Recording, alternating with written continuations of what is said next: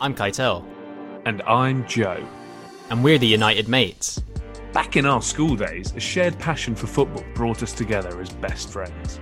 Today, we're separated by an ocean. I live in our hometown, London. And these days, I live in LA. But we still enjoy nothing more than chatting about the beautiful game. So we started a podcast. Join us. A few more old mates from school here and there. And new friends too from the world of professional football and beyond. This is the United Mates Football Podcast.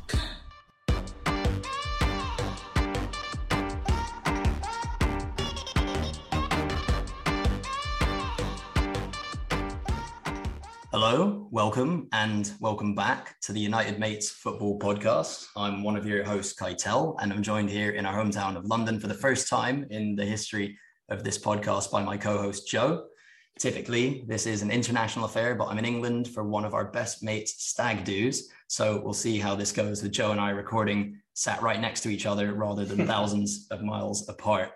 As usual, we do have a very special guest that we're extremely excited to have on the call with us. During his playing days, he competed at every level of the Football League, including a spell that saw him grace the Premier League with Bournemouth. These days, cherries aren't the only fruit he's passionate about. Self dubbed the foodie footballer, he's an online health coach, personal trainer, and nutrition advisor specializing in athletic performance. We welcome Mark Pugh to the United Mates Football Podcast. Mark, thank you very much for joining us. It's a pleasure to have you on the pod. And how's it going, mate? Yeah, I'm really well. Thank you. No, thank you for having me. I'm looking forward to the chat. And uh, yeah, I've heard great things about you both. well, that's nice of you to say. Hopefully, we can live up to that reputation. The pleasure is all ours. Joe, it's a bit weird this being surreal, in the same yeah. room. Yeah, I'd say surreal is one way to put it. Um, at this point of the podcast, as you'd know, I typically have a go at Spurs, but I'm not protected by an ocean in between us like usual.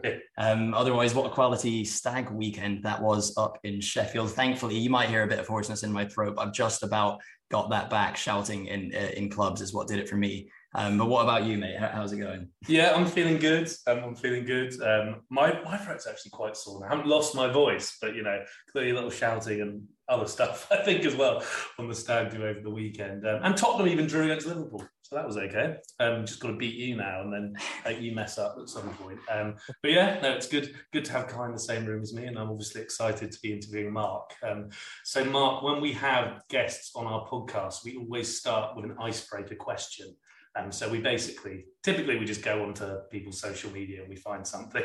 Um, so we've done that for you. Um, we had to go back a few years, actually. We've gone back eight years to find a picture of when I believe you had to use a Peppa Pig plaster for a blister on your foot. Oh, lovely. Yeah. I remember that one. there you go, yeah, the, the famous Peppa plaster. But in honor of Peppa Pig, today's icebreaker question is what is your fa- well what is your favorite cartoon animal but we'll give you a bit of time to think about that um, kai i guess i'll ask you first whilst um, mark thinks about his favorite cartoon animal what's yours So I remember seeing this one in the movie theaters as a child. It was from The Emperor's New Groove. Uh, Emperor Kuzco. He's a llama played by David Spade, and it holds up. Honestly, I think I could watch that movie today and I would still be uh, laughing a lot out loud. It, it's a good one. So I'm gonna have to go for Emperor Kuzco the llama from Nice. uh, The Emperor's New Groove. But how about you, Joe? Favorite cartoon animal?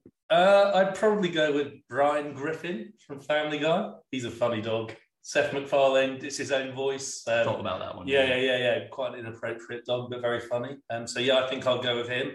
Mark, um, what about you? Do you have a favourite cartoon animal? Oof, I'd have to go for. I've got a few. I'd, I've got a few, but there's. Um, I don't know if you've you've ever seen Tangled.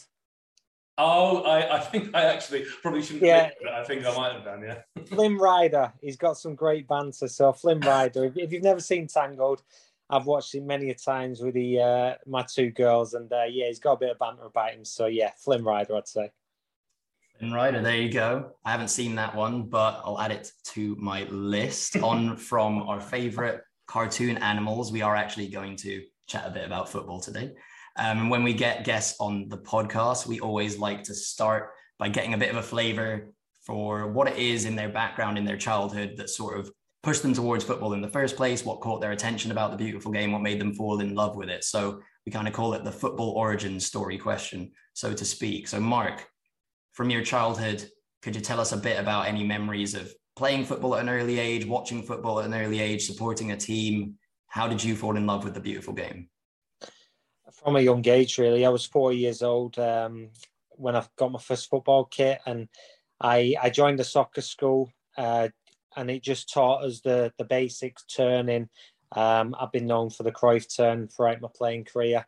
I scored a few goals by uh, yeah, the the Pugh turn. But um, yeah, I started at four years old and I just loved it. My parents loved football and it was a big part of my life. I just, I think the key is when you're young, just to enjoy it. I played Sunday League football, um, grassroots football until I was 13, 14.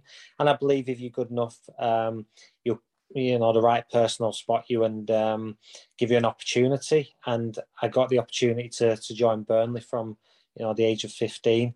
And that's where I did my, my YTS, my scholarship. And, um, yeah, I mean, football, like I said, it's um, it's always been a big part of me, and I just love playing in front of fans. There's there's no greater joy, and putting smiles on people's faces and winning games. I think I've had a winning mentality from a young age, and that inspired me to be a professional footballer.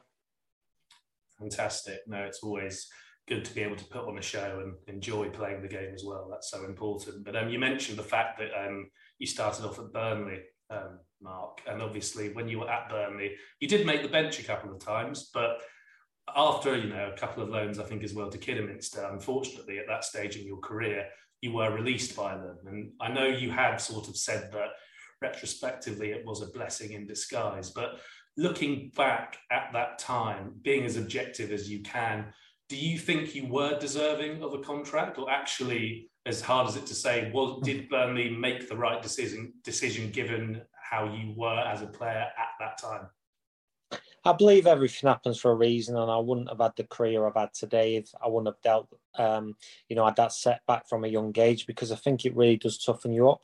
Um, in my final season with Burnley in reserve and youth team football, I scored 27 goals in um, 14 games, uh, which is good statistics, wow. and I think that's why it was quite hard to take at the time. I was a Burnley fan as well.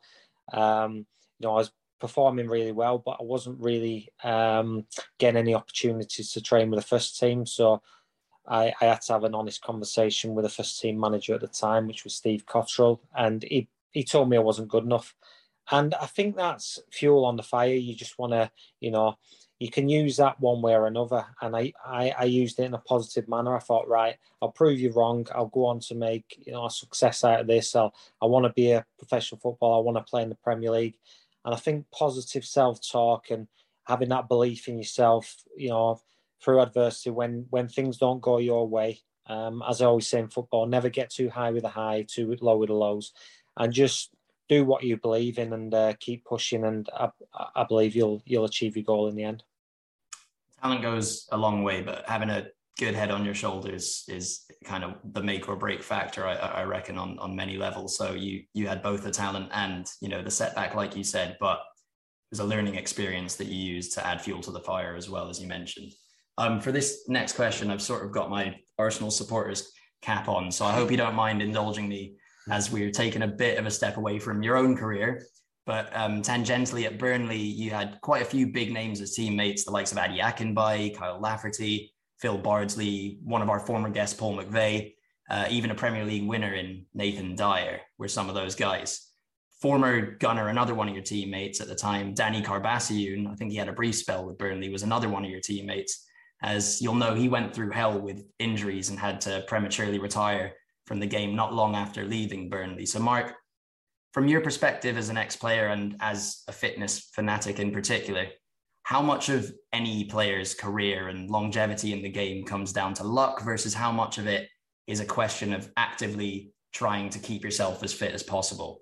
Um, we all have, you know, different strengths and weaknesses, but some players, like Karbassiyoon, for instance, their bodies seem to give up on them. What, what's your take on this situation and preserving any football career in general?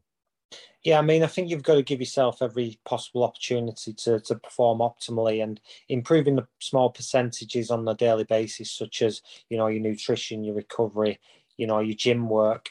It all adds up, whether you're doing extras after training, your ice baths, your massages, all these small percentages really do add up to make you know, the best athlete. And yeah, you can get a little bit unlucky if, if you know, if you if you turn, you know, strangely and you do your ACL or whatever it may be, you might get that unlucky break. It's how you deal with that and how you come back. I've played with players such as Callum Wilson.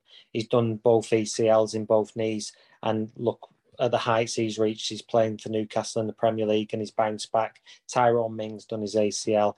Um, Lewis Cook again had tough injuries, but he's still, you know, he did his gym work. He he got himself back to the level he know he can, and he's just been promoted to the Premier League with Bournemouth again. And um, you know, it's just having the right mentality on a daily basis and doing everything you can.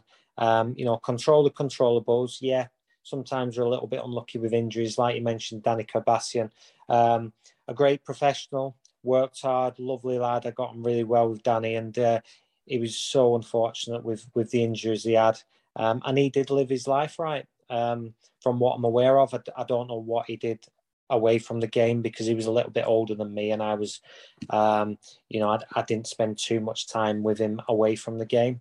But uh, you know, as far as I'm concerned, he just got a little bit unlucky. But um, like I said, it's uh, it's down to you at the end, Dave. You want it bad enough, you'll you'll bounce back and um, you know make it in the end. Yeah, I mean, as you said, mentality is so important, both from bouncing back from injuries, but also, I guess, going back to your career, um, giving yourself the opportunity to kind of go back up the leagues. Because as we spoke about earlier, you were released from Burnley and then you go to Bury and play there for a couple of years. You then go and play for Shrewsbury and go on loan to Luton with Mick Harford, who was another guy we've interviewed in the past, and then actually end up at Hereford, of course, um, a big rival of Shrewsbury um, in many ways. Um, but I know when you went to Hereford, Mark, um, one of the things you said was that you kind of realised that you had to knuckle down at that point in your career because it could be your last opportunity. And look, obviously, that first full season at Hereford went really well. You scored a load of goals, and that really provided the springboard for you to um, move up uh, the leagues and move up um, in, your, in your development as a, as a player. So, from a mentality perspective, in that season at Hereford, what what was what were you doing anything differently to what you'd done prior to your career? Was there a change in mentality for you? No, I was showing grit and determination because I knew that was a make or break. I had a, a season contract with Hereford when I was 20, um, 21, 22, going into my third year with Shrewsbury. There was a change of manager again, and I wasn't in his plans. I told I wasn't good enough again. Um, and at the time, was what I was on my honeymoon. And obviously, you know, you miss it at times. She's like, "Oh, where do we go from here?" And I just said, I remember saying to her, "Look, I'll play in the Premier League. Um, you know, I'll, I'll, I'll prove these people wrong. And I think positive self talk, affirmations, always believe in yourself, having confidence in your own ability, it really does take you a long way. And, you know, a few days later, I got a phone call um, off Hereford. They wanted to offer me a year contract. And I believe, you know, if you you've got that positive mindset, good things come to you. And I just thought, I'm going to really knuckle down here. I'm going to get myself right. I'm going to fuel properly. I'm going to work hard. And again, you can have the best game in the world, but at the end of the day, if you're scoring goals and you're coming up on, you know, soccer Saturday, whatever it may be, um, you get noticed.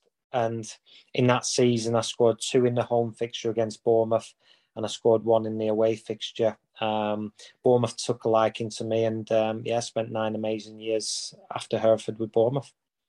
You hear it a lot the kind of phrase or the word thrown around these days in particular i feel like. I hear it a lot uh, manifestation and manifesting and having that belief in yourself and really convincing yourself that this will come true this will happen. Obviously there's a lot of hard work that goes into it behind the scenes. It's not just going to bed at night and, and, and wishing but you you pulled it off and you know speaking of bournemouth bournemouth after such a fantastic season at hereford you would join bournemouth bournemouth in league one and that's the club, as you mentioned, nine nine brilliant years, the club where you would spend the longest spell of your career and where you were an instrumental part of a meteoric rise from League One into the Championship and then into the Premier League. As you said, you would you would end up playing in the Premier League. Given that your stock had never been higher than after that first se- or that uh, first permanent season at, Hereford as the, the top scorer, what was it about Bournemouth that made you decide to join them? Presumably, you had a, a few offers. So obviously you know, it was a great decision, but why did Bournemouth feel like the right next step for you at that time? Strangely enough, I didn't have any other offers. but um, no, I mean, Hereford did want to keep me. They offered me another year contract, but I wanted a little bit of security. I just got married, and you know, obviously, I wanted to take it to the next level. Bournemouth played lovely football under Eddie Howe. They offered me a three-year contract. It was a big move because I'm a northern boy, and it was right on the south coast, five and a half, six hours away from family. Um, but no, we, you know, my wife was really supportive, and I had a good feeling about um, Bournemouth. And when I met Eddie Howe and Jason Tindall, we just had that instant connection. I loved the way he wanted to play, uh, his philosophy, his work ethic, his aura, everything about him I loved. And I believe he would get the best out of me. And, you know, I have a faith. I have, uh, like I said, I believe everything happens for a reason. And, um, you know, just trying to, I like to write down my, you know, my visions, my, you know, a lot of people like to, um, you know, look at them every day and like in the evenings, I like to plan out my day. And I did that with my career, really. I, you know, I really did, um, I really was big for, for self talk and, um, yeah, it just, it just clicked. And yeah, there was, there was a few ups and downs along the way, but you're going to get to your, your, your destination eventually through hard work. And, one of my quotes that I live by. I put it behind my mirror um, and I read it every day is hard work beats talent when talent doesn't work hard. And that's all I've stuck by. Well, I mean, it, it worked because obviously you ended up, well, you started in League One with Bournemouth and you ended up in the Premier League a few years later. Um, I mean, look, in the first couple of years at Bournemouth, you were the top scorer there you then you know played an integral role throughout that whole journey that ultimately led to Bournemouth being in the Premier League. They obviously went down a couple of years, but are back up again now. But um, I guess now, Mark, when you look back at that nine-year um, journey at Bournemouth, obviously you said earlier on in this interview that you'd said quite, you know, you'd manifested that you would play in the Premier League one day. That was a goal of yours. But when you look back at the journey versus that, well, yeah. So I guess my question is do you have more pride in the fact that you were there from the beginning at League One all the way to the, to the Premier League? Or actually, was it just that first appearance in the Premier League that was just unlike anything else in your career and was almost the proudest moment?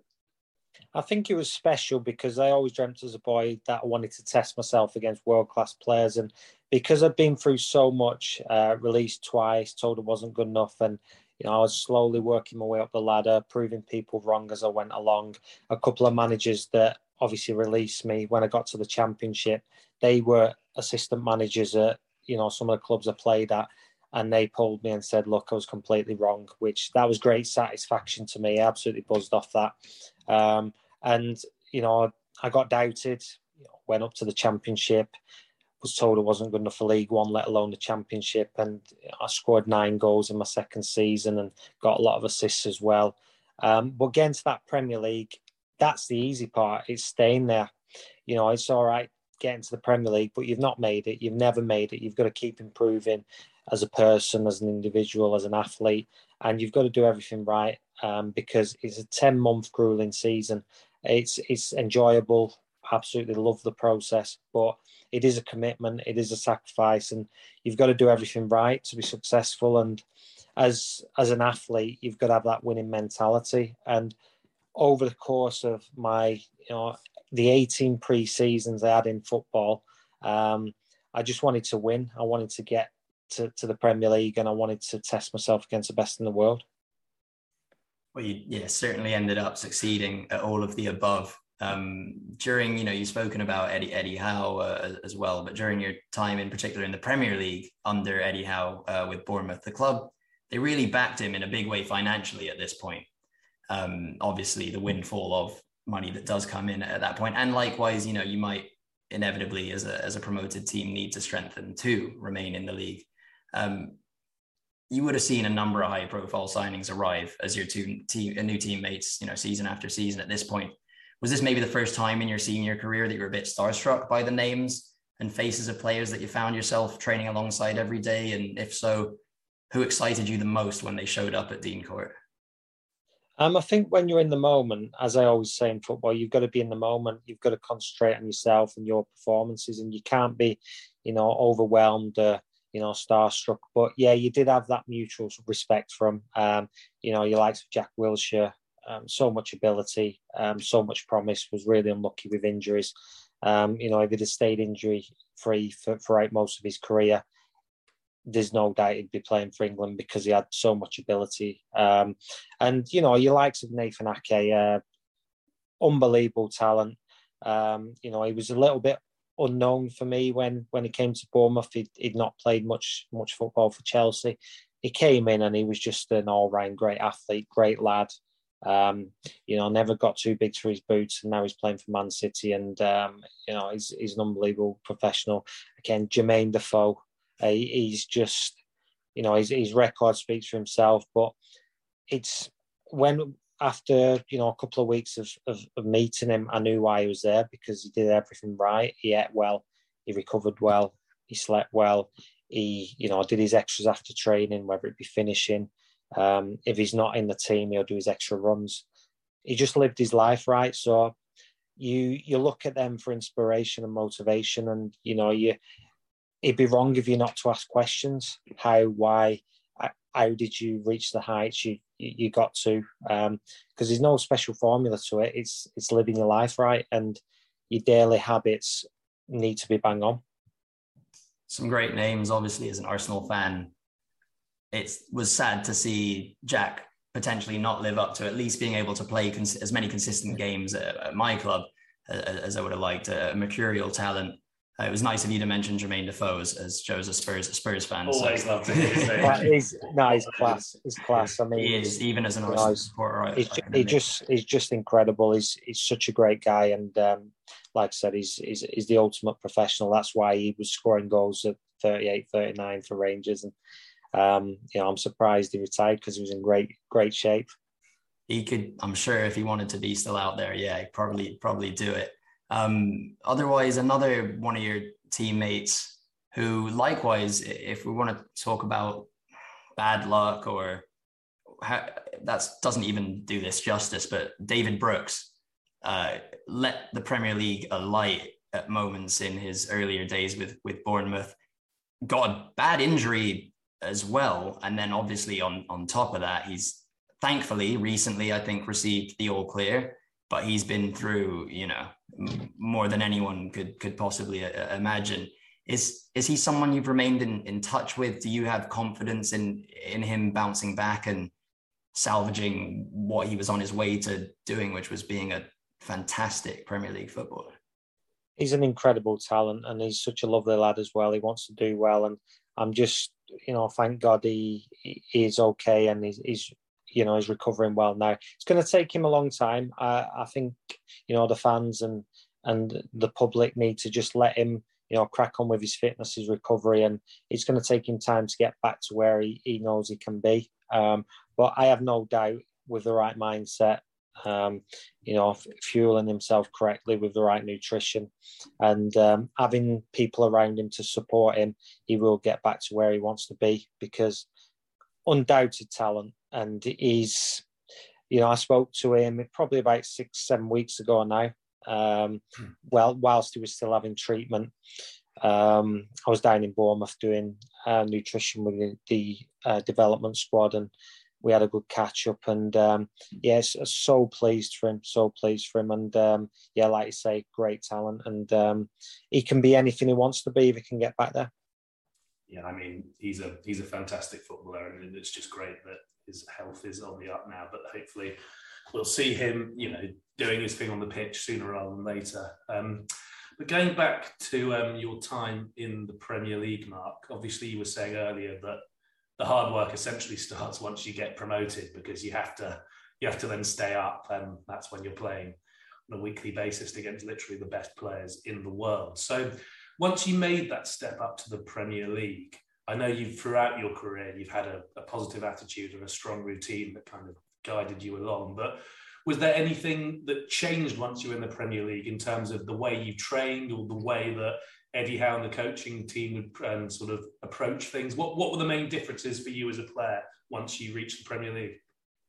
I mean, the intensity levels they, they had to be a given. You need to training from the Championship, especially second season, leading into the Premier League training was much more intense. Um, mentally, physically, emotionally, you had to be ready for what came. And be, the, the, big difference with the Premier League is strikers get one and two chances um, and they'll finish them. You know, you the more clinical. So you've got to be defensively more structured in your shape and um, you've got to work harder off the ball because you're going to spend long periods without the ball, especially against your likes of City, Tottenham, Arsenal, uh, Liverpool, Chelsea. They, they have long long spells of possession, so you need to be fit. Um, and we had some grueling pre seasons. Obviously, they were based around the ball. That's what I loved about Eddie Howe. It was all specific to the game. Um, but every pre season's a killer. As, as a player, you've just got to be ready for it. And I think the key is to get through pre-season, do your gym work, do your extras, make sure you're you're recovering properly because to get the best out of your season, you've got to be fit for out pre-season. You you can't be getting injuries because it's tough to catch up. You, you're constantly playing catch up, and that Premier League season, um, it was really important that our squad got through it because we knew we we we had a we had a tough ask. We were favourites to go down, um, but we proved everyone wrong. We proved the doubters wrong, and I think that came through, you know, the dressing room.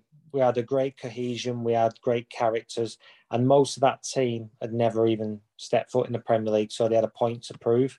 And we wanted it, you know, for ourselves, for our families. It's life changing financially. So whatever your goal is as an individual, um, you know, go out onto that field and give your all for the fans, for yourself, and for your family.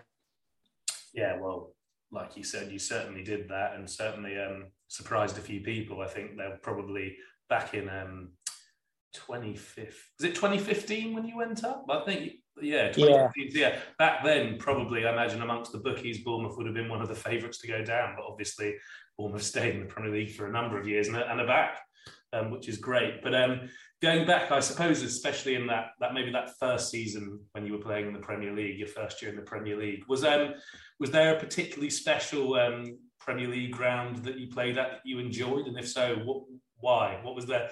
Was there any any games in particular that stand out for you from that first year? Yeah, definitely. My first Premier League goal against West Ham. You'll be pleased about this, actually. but, um, not, yeah. I mean, not just because of the goal. I don't know about you, whether you've ever been to Upton Park, but the atmosphere was incredible. It was one of the best I've played in the Premier League, and I played at the Etihad, I played at Old Trafford, played at Anfield. But throughout the game, the atmosphere was amazing, and like to score my first Premier League goal coming off the bench, and it was our first Premier League win as well. We won four three. Um, yeah, that was a real special memory for me. I knew I'd arrived, and I knew, um, you know, I, be- I belonged there, and I knew I could mix it with the best. So I use that as um, a platform to to build, and I grew into the season, started playing better, performing better, and and gaining more confidence with that. So yeah, that's a standout game for me. Yeah, very special moment and uh, a place that no one's ever going to score another goal at again because obviously West Ham, they, you know, they don't play there anymore. You speak about atmospheres. I know the West Ham fans have had a hard time transitioning from Upton Park to to the the, uh, the, new London uh, Olympic Stadium. Um, so that I can only imagine, and against West Ham in particular, um, would have been something that yeah, I think Joe and I would have would have enjoyed had we been the ones putting the ball in the back of the net. um, on your performances at this point in your career, you might call it your your prime from an, a kind of age point, and then obviously the quality that you're having to match up against and be able to perform against week in week out in, in the premier league. But do you ever think back that maybe there was another level even to your game that you could have reached? Did you have serious aspirations of playing for england for instance? Yeah i mean it was always in the back of my mind and um, you know you, you've got to set your goals big. Obviously i didn't reach that goal um, but when i look back i knew i give everything. Um, if you can look back and you know you've tried everything and you know you've worked hard, you've you've lived your lifestyle right, and you you go out on the training field, you do your extras, and you don't reach that goal, then you know that's all you can ask. So yeah, I'd love to have played for England. Not get me wrong, and uh, you know no goals too big. Uh, you've got to dream big, but yeah, that wasn't to be. Um, I was just delighted I, I got to you know play in the Premier League and um, you know, mix it with the best. But yeah, that'd that'd have been lovely. I'm not gonna lie. Not gonna... for sure. Yeah, well, it's amazing that that's, that can almost be a, a regret that it never happened. Shows a career's pretty good if that's the one thing you know you didn't didn't manage to tick off. But um, obviously, um, you had your nine years at um, Bournemouth, and then you would go on to um, play for Hull for a bit and QPR, and even um, return back to Shrewsbury just before um, you hung up your boots. But we're going to talk now a bit about what you're up to these days, with of course um, the foodie footballer account that you have on Instagram, um, which obviously is a fantastic account, and you know you share all these wonderful meals. It's very bright and colourful accounts, um, which is great. But obviously, the the big thing about the foodie footballer is having a focus on nutrition and diet and effectively doing things the right way. Um, so obviously in football now, nutrition and diet is incredibly important. And I'd say more or less everybody at the top of the game has to take it seriously in order to remain at the top of the game. Obviously, you've spoken about from a fitness perspective as well, making sure you do your extras and all of that, um, in addition to the nutrition side of things. But for you, I know you've said that it's it's been important to you. I mean, how at what stage in your career did you really realize that nutrition and diet and doing things right was the way forward? Was that just something that came to you from a young age, or did was there a light bulb moment at some point along the way? Yeah, so I look back to, to my early days where I spent a lot of time in League One and League Two, and I thought I was eating healthily, but in reality, I, I wasn't eating as well as I should have done. I wasn't uh, fueling my body properly for games. I was getting towards 70, 75 minutes, I was getting a little bit tired and I weren't performing well for the last 15, 20 minutes of games. So I started to, to study nutrition a lot, especially when we got promoted to the championship, because I knew um, the athleticism of players, the physicality was a lot, you know, better. A lot, the, the, the tempo was a lot quicker. So I did uh, a qualification in, in, nutrition at the age of 26. Um, was seeing the benefits in my performance. I could go 90 minutes. I was I was running 12 to 13k quite comfortably, feeling feeling sharp, feeling strong. I was scoring a lot of my goals in the last you know 15 20 minutes when defenders were getting tired. So fueling optimal is important. But I always speak to athletes now, and I'm like, yeah, focus on fueling properly, but don't fuel for that one performance. Fuel for the season because it's all right, you know fueling for the performance and filling your body full of sugar, but that's going to have a negative effect on your recovery as well and your sleep. So you're not going to recover properly, and that's how you pick up injuries. So making sure you provide the body with, you know, your, your complex carbs, long sustained energy carbs, that kind of thing is really important. Um, every ind- individual is different, but that really did work for me. And then again, I, I, I began to do more qualifications. The most recent one I did was in athletic performance and weight management. Um, so yeah, I specialize in that at the moment now. So it's it's really um, it's becoming more and more popular in in football. It wasn't spoken about so much when I was younger, but I noticed a massive change in my performances. Again, I I tried different things, different strategies, and in the Premier League, I mean, I remember the game against Man City. I run 13.7k, which is a hell of a distance. Um, I probably on, I only touched the ball 11 times because they they passed us off the park. Um, but no, I just um, I just felt like I could run a lot longer. I was recovering better. I was sleeping better, and yeah, it it just made my overall mood. I was I've always been a happy person. I've always been a positive person, but I think it makes you happy as well. The healthier you feel it's always impressive when you can run more kilometers than touches you you have in a, in a game. Probably a good thing you didn't touch the ball more in that one, I guess. Otherwise, you would have really had to do some Never serious stop, yeah, yeah. yeah, still be going today. Um, but you mentioned as well, you know, being able to take advantage of um, opposition tiring towards the end of games, and then obviously from a longer term perspective, balancing that out over the, the course of a season. Another, you know, high profile player that is enjoying um, his career still at, an older age as Cristiano Ronaldo back in the Premier League. That guy clearly takes care of himself. And you mentioned as well just the nutrition and the preparation becoming more of a, a staple of, of the preparation uh, that these top players uh, go through.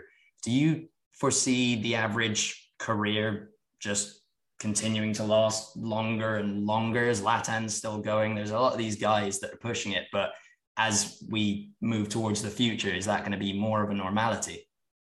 I think so. I think it, I think nutrition's a massive part, and you you look at Cristiano, Zlatan, Lewandowski, um, you know, all these Messi, they, they all live the life right, and you know the the body composition, everything is just spot on. And yeah, they've got all the money in the world to hire the nutritionist and that kind of thing. So that helps. But educating yourself, there's so much information available. There's so many knowledgeable people. Um, I always say surround yourself with positive and and more knowledgeable knowledgeable people than yourself, and learn and develop as an individual. And if you're, you know, putting all aspects in in your life together like a jigsaw puzzle, and you know you're you're making uh, the right decisions, you've got good habits, you live your life right, your routine's good, then you're going to be obviously, you know, we're not all going to reach to the to heights of Cristiano Ronaldo, but it's something we can aspire to and something we can try and, you know, push ourselves towards. So it's massive. Um, I mean, like I said, it changed changed me completely the way I feel about nutrition when I started implementing it in my daily life. And um, I swear by it to this day. I could probably play football till I was, you know, 45 years old if I wanted to. But again, um, I had this passion for life to help others when it comes to nutrition. And um, in football, as you get a little bit older, it happened to me. and I wasn't um, I wasn't valued as much by other clubs, and I wanted to. I felt mentally and physically like I could play in the championship, but you know I didn't get any offers in the championship, and I didn't really want to, um, you know, do the travelling anymore for League One, League Two. I wanted to de- dedicate a little bit more time to my kids, my wife, and have a little bit more flexibility to my life. And um, you know, I've I've fell into what I'm doing, and I'm absolutely loving it. If you ever feel like coming out of retirement, I'd love to see you over in the stateside where I'm at, um, maybe the Galaxy or LAFC in, in, in my hometown these days. Although from a traveling perspective, that it's a pretty big country, so you probably yeah we might not be uh, able to spend as much time with with the family. So otherwise, you know, you touched on it as well, kind of transitioning from playing into the nutrition and the kind of educational role that you can provide on that on that side of things to to players and to aspiring athletes and to whoever it is that you're coaching. How rewarding has this part of your life as the as a health coach been? And what do you enjoy the most about your career these days yeah it's really rewarding i mean i love helping people i, I love doing something to have an impact a positive impact on other people's lives because i know how good it makes you feel to you know feel feel strong, feel like you you know you're getting something out of your day, you're eating well, you're getting some exercising, you're sleeping well. You know, if if if you're happy with your life, then you're going to be successful. Whether you're uh, you know an athlete, a bank manager, um, someone who works in an office, um, if you're feeling good going to work, you're going to be in the right mental state, and you're going to perform optimally at your job. Um, so I think it's really important that you do live a healthy lifestyle. So no, it's so rewarding, and you know you're only as good as your client, though. I think it's really important that you hold your clients accountable, and you know at the end of the day, uh, you want you want them to to see progression, and that's a bit I love. I love it when someone messages me saying, "Oh, you made a difference in my life," because um, you know it's as good as it's as good as score. It's as close as it gets to scoring a goal in front of fans. Um, it's my why and uh, it's what I love. And don't get me wrong, I love scoring goals and I play five side three times a week still uh, to, to, to, get my football fix. But um, it is special. It is special. Fantastic. Well, yeah, no, help, helping people is um, is a wonderful thing, and like you said, the skills that you can um, offer people, uh, you know, they're, they're not just football related; they can be applicable to anyone really in life. Um, but that is actually where um, we're going to end this today, Mark. So um, before I say thank you to you, actually, a big thank you to Keitel. Thanks for flying to London. It wasn't to see me, to see our friend, but we had a great time, and it was good to good to hang out in person and doing one of these podcasts. And then obviously um, a massive thank you to Mark from for being such a good guest, and we've really enjoyed chatting to you, Mark. And also um, for our listeners, it would be great if you could just let them know um, if you've got any social media um, accounts that they could perhaps follow you and keep up to date with everything that you're doing? Yeah, so on Instagram, I'm at the Foodie Footballer, and um, then obviously my health coach app is Foodie Footballer Fitness, um, and I'm just trying to think of all of them now. Uh, you can find a lot of my free recipes on um, Cookly Buckley. So if you just Google Mark Pugh Cookly Buckley, I've got a lot of res- re- recipes on there.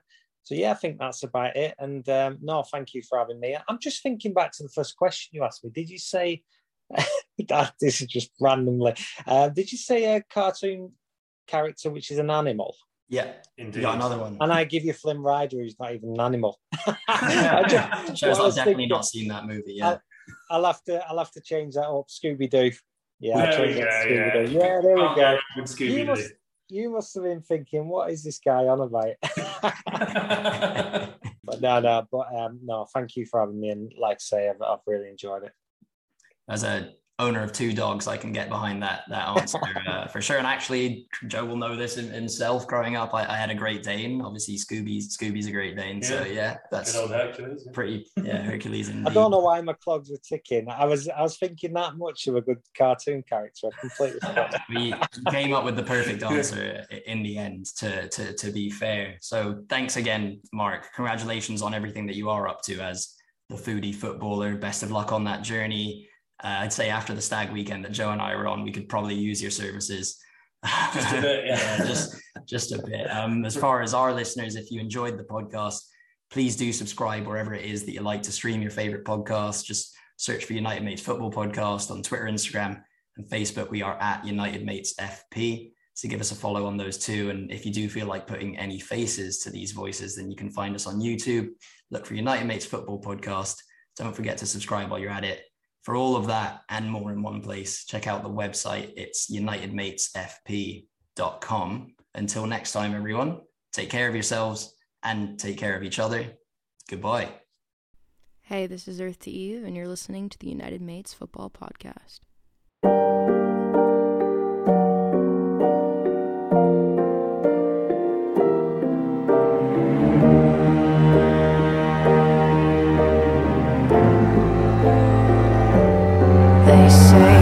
Hydration is key to a positive mentality. Half a gallon a day is what you need. But nothing's changed, I just need to pee. They ask me how I sleep, but there's no in between. It's either too much or not enough, it seems. With nightmares disguised as dreams. They say they know what's best for me. I nod along politely, but I never agree. Everyone says